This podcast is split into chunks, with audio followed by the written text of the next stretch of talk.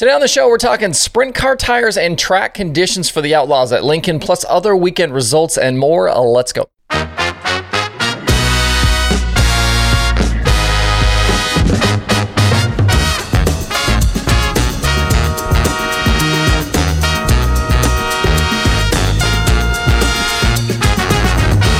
It's Monday, March 20th. I'm Justin Fiedler. This is Dirt Tracker Daily. There wasn't a ton of dirt racing that happened over the weekend with so many weather related issues around the country, but we did get a few shows in. And I want to start first with the World of Outlaws at Lincoln. We're going to kind of dive deep here because there's a lot to unpack and a lot to talk about. Friday show at Williams Grove lost to rain and cold temperatures. That, of course, happened while I was uploading my show, so I couldn't talk about that. But that pushed the debut of the new Hoosier Sprint Car tires to Saturday at Lincoln. From my own perspective, I thought the day was pretty entertaining on the new tires. The feature was good, heat races were wild, and I know a lot of drivers talked about the tires seeming to have a bit less grip. And I think that's why we had a few issues in those heat, uh, heat races. Those kind of low grip levels seemed to catch a few guys out. You know, talk about James McFadden and Sam Haverty. Both of those guys basically had solo spins, just kind of losing the edge on that deal. I think the drivers and teams will definitely have some work to do in the coming weeks to get their packages better for the new tires, but it didn't seem like anyone was super critical of them. You know, a lot of guys seemed to be pretty excited about it. Brad Sweet was like almost giddy about how good the tires were that he felt. Uh, but there is clearly work to do, and some of these guys will definitely have some changes to make to their cars. I honestly felt like the bigger story on the day was how quickly the track went away during qualifying, especially from the start of the first flight towards the end. And then, you know, it kind of continued to fall off a little bit into the second flight as well. And I tweeted about this on Sunday, but the massive fall off really hurt those guys who had draws further down the order. I went back through the dirttracker.com analytics database. I had the six previous Lincoln Outlaw shows in there. Of the six, five had split field time trials, and of those, the 2017 race actually saw Flight B have a quicker fast time than Flight A. The other years, 2019, 2020, 2021, 2022, um, the quick times in each group were separated by anywhere from one to three tenths.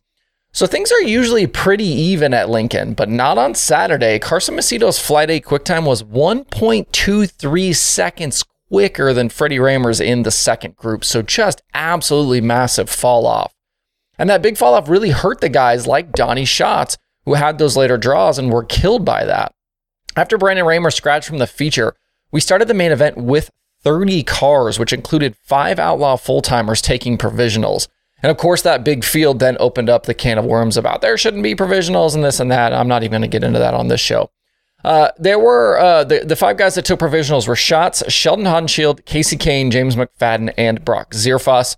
Schatz, Sheldon, and Kane were all qualifying victims. McFadden and Zearfoss had those heat race issues. And of the drivers that finished in the top 10 in the feature, only Logan Schuchart, Justin Peck, and Brent Marks came from outside the top 10 in those qualifying groups. And all of those guys needed good heat race runs to get into transfer spots. And after I tweeted about it on Sunday, World of Outlaws race director Mike Hess replied to me about qualifying and said, quote, early start time and a sturdy wind sucked all the moisture out of one and two.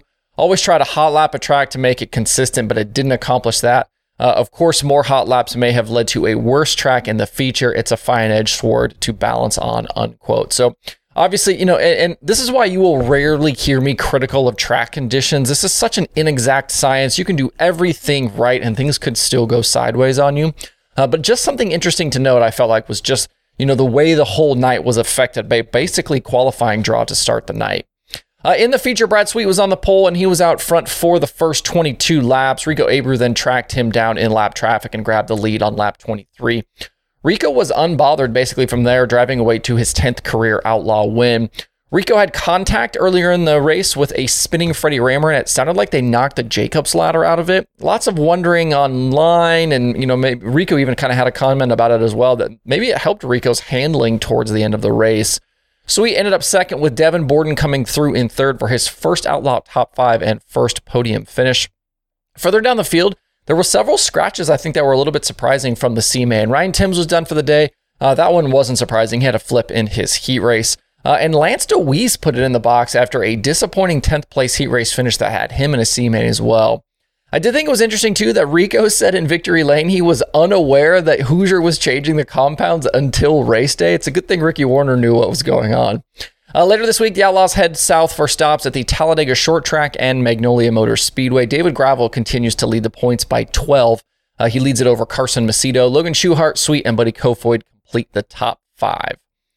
And not far away from Lincoln on Saturday, the Short Track Super Series got their 2023 season back rolling again with a stop at Selinsgrove Speedway. Mike Maresca started on the pole, led wire to wire for his second career series victory.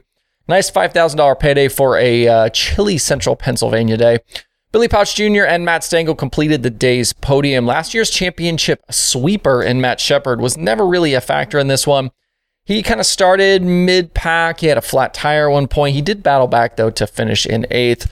And both Andy Bachetti and Ryan Godown had issues and ended up with DNFs in that one. The Modifieds will continue their season this coming weekend with a stop at Bridgeport. That one's 6,000 to win. As for Selinsgrove itself, we updated you back on Friday on the situation there with the new promoting group. Uh, if you want to follow their new Twitter account, you can find them at Selinsgrove SDYW. Uh, and the new website is selinsgrovespeedway.net. Sounds like some other social media stuff is in the works as well, so stay tuned for all of the things happening this season at Selinsgrove. Out in California, Justin Sanders won a 360 sprint car thriller at Placerville over Shane Golobic. Golobic actually led at the white flag, but Sanders was able to beat him back to the checkered in a drag race. Sanders kind of rolled the top in three and four and then cut low and then beat Golobic back to the line. Margin of victory was 26 one thousandths of a second. Colby Copeland finished third in that one, while Cole Macedo was 12th. And what I think was his first appearance in the Tarlton 21, he did have a spin in that race, though. In a rare USAC CRA appearance, Justin Grant won at the Perris Auto Speedway. He topped Brody Roa and Max Adam. The CRA competitors were supposed to be at Tulare coming up on March 25th. That event was canceled, and they will try instead to race that day at Hanford. Uh, we'll see if the facility can be ready in time. California just absolutely getting brutalized by rainstorm after rainstorm.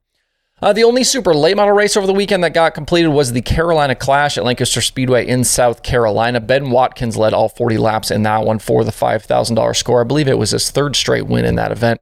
He topped Dalton Wilson and Gray Parton. Finally, today, the IRA Sprint Car Series is still a few weeks away from their season opener at 34 Raceway. That is on April 7th, but they are in for a big season, and they've got a large group of full timers ready to battle it out. Lauren Kelly and Box 3 Media have the list right now at 17 teams declaring their intentions to chase the 410 Sprint Car Series all year. Lauren also said there's quite a few teams that are planning on a sizable portion of the schedule as well, so should have some nice fields there with IRA. Right now, that full timers list includes defending series champion Jordan Goldesberry, Danny Schlafer, uh, Jake Newman, Scotty Neitzel, Russell Borland, Kyle Schuett, Jeremy Schultz, Tyler Tischendorf, uh, Tischendorf Austin Hartman, uh, Dave Uttech, Chris Spitz, Scott Conger, Hunter Custer, Josh Schneiderman, Jack Vanderboom, Preston Rue, and Travis Arenz. A year ago, the championship fight came down to the final weekend, if you guys remember. Uh, we could definitely see a tight battle again this season. You can see more on the IRA at irasprints.com. Uh, it is a quiet day around the streaming services, just FloRacing 24 7 and DIRTVision Now today. If you want to see the full daily streaming schedule any day of the week, uh, that also has links to watch. Visit dirttracker.com slash watch tonight. Hope you guys have a good Monday out there. We'll be right back here tomorrow for more Dirt Tracker Daily.